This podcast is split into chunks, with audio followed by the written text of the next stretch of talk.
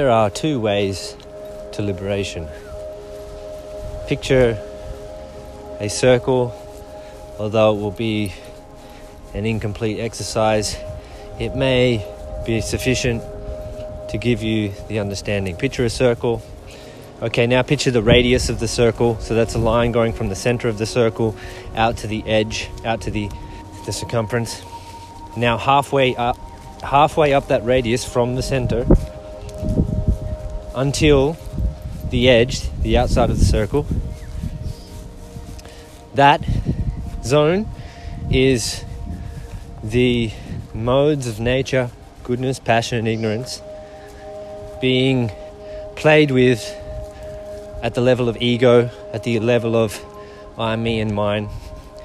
These are my experiences. I am the Lord of this energy that I can control around me. Fire, passion, I can burn things, I can construct things.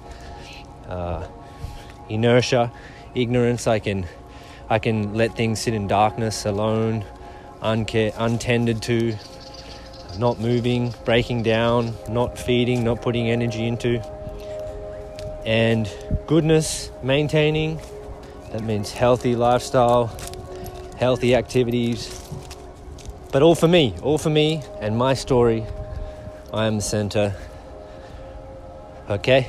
Now, those who become frustrated with that endeavor, but who don't want to accept other people as important or more important than them, they go to the outside of this circle. They, they push their consciousness, their awareness, their, their position of view, their point of view, or their place of safety out to that edge, right out to the edge, which is impersonal transcendental realization, like an escapism, escape realization, a realization of, of holding oneself out of the problems. Hold yourself out of the problems. Right? So by by pulling back your mind and senses and taming the snakes of desire, you retract out of ownership of what's happening in the world around you. You know, these the elements are having influence on us and us having influence on them, you know, our world around us.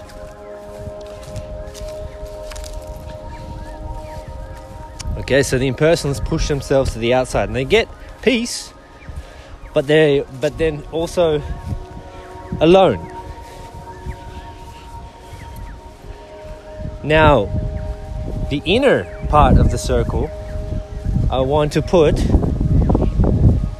relationships, the quality of exchanges. So it involves other egos, it involves other personalities.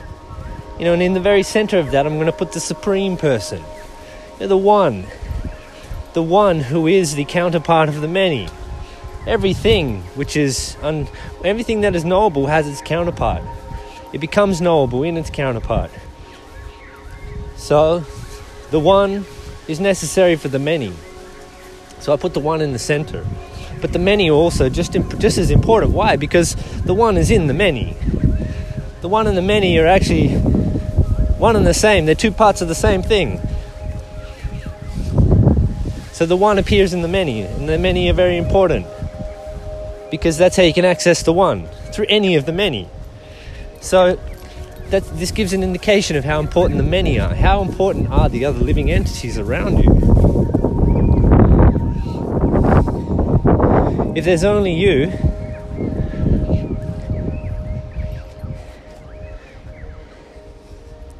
it is a necessary condition for questions of meaning that there is a subject.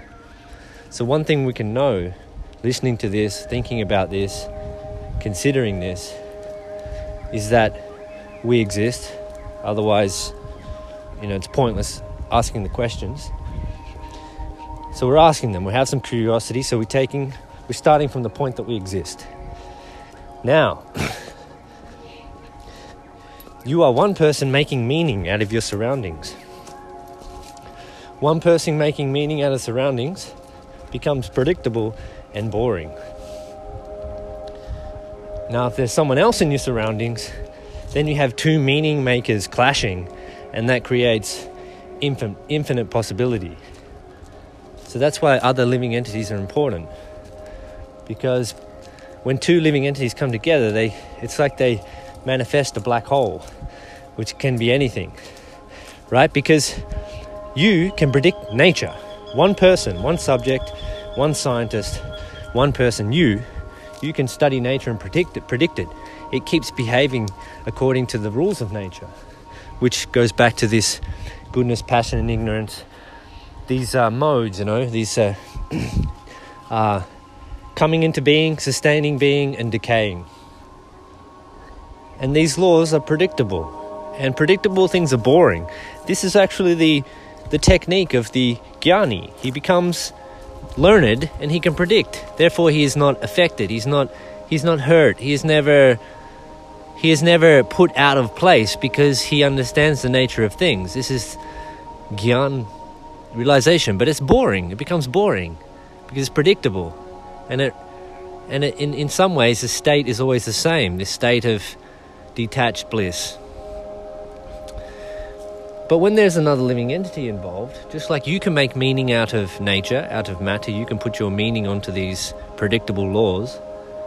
Someone else can too, but when two people, when two meaning makers come together, we have a kind of clash of black holes, or a clash of emptiness, a clash of clash of possibility, a cla- clashes of potential. When two meaning makers come together, you have unlimited potential right? You can take on all kinds of roles, you can take on all kinds of projects, you can communicate, you can. And see, here's the thing this is really the critical point.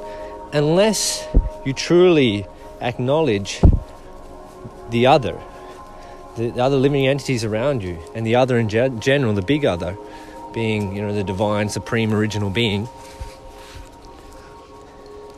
then you can actually construct or constrict other living entities to just being a part of nature. Right? And this is what the atheistic worldview is. Clever atheistic sci- scientific, uh, well, hmm, let's say, clever atheistic, apparently clever atheistic, apparently scientific mystics made that meaning out of the data available to them from the scientific method and scientific data collecting and keeping and interpreting. Right, so this story of uh, the world is empty and meaningless.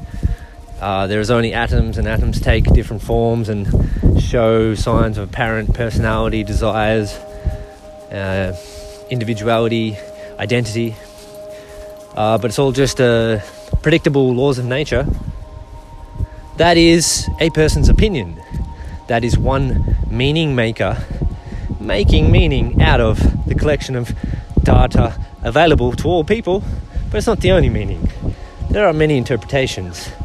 Many scientific, scientific people, scientifically minded people, you know, people who actually, science is a method.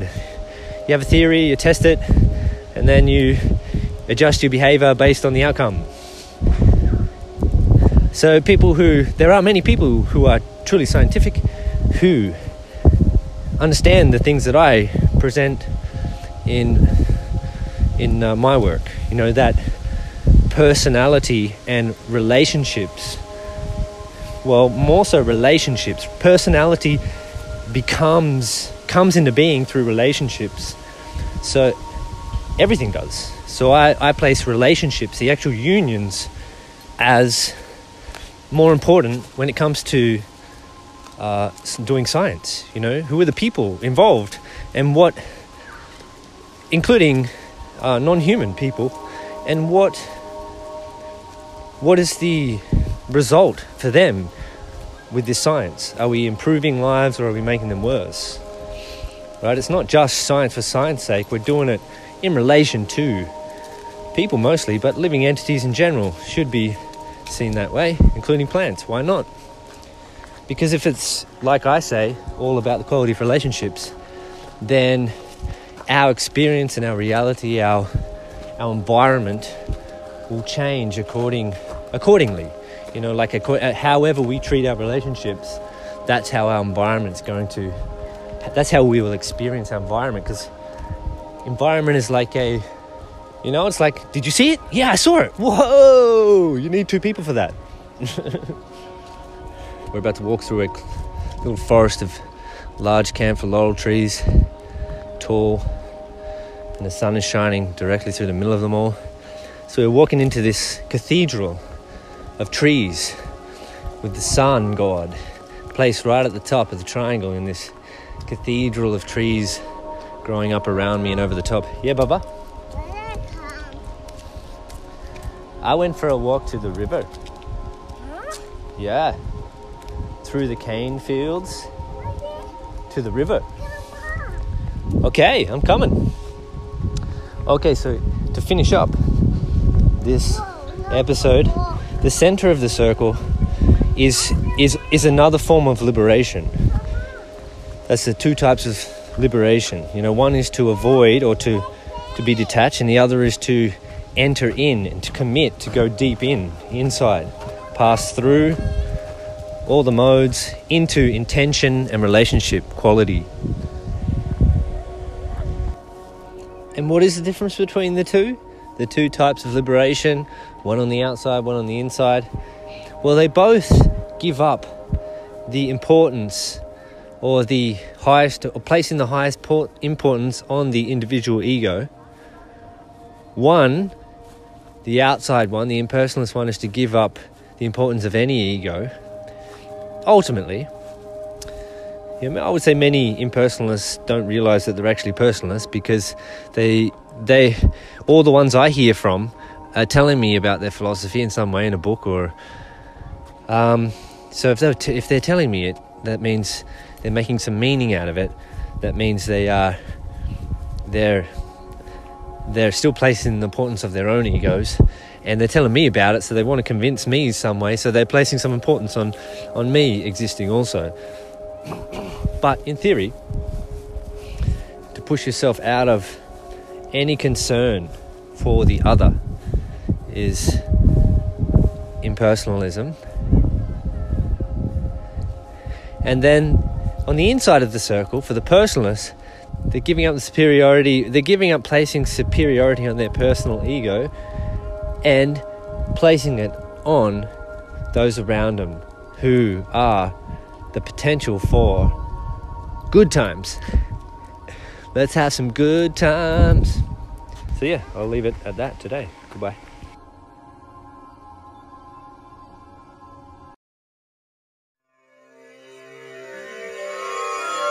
Jai Shrikrishna Chaitanya. प्रौदितान्या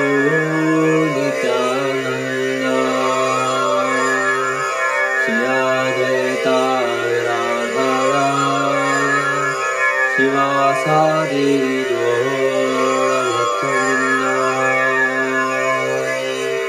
Hare Krishna Hare Krishna. Krishna Krishna Hare Hare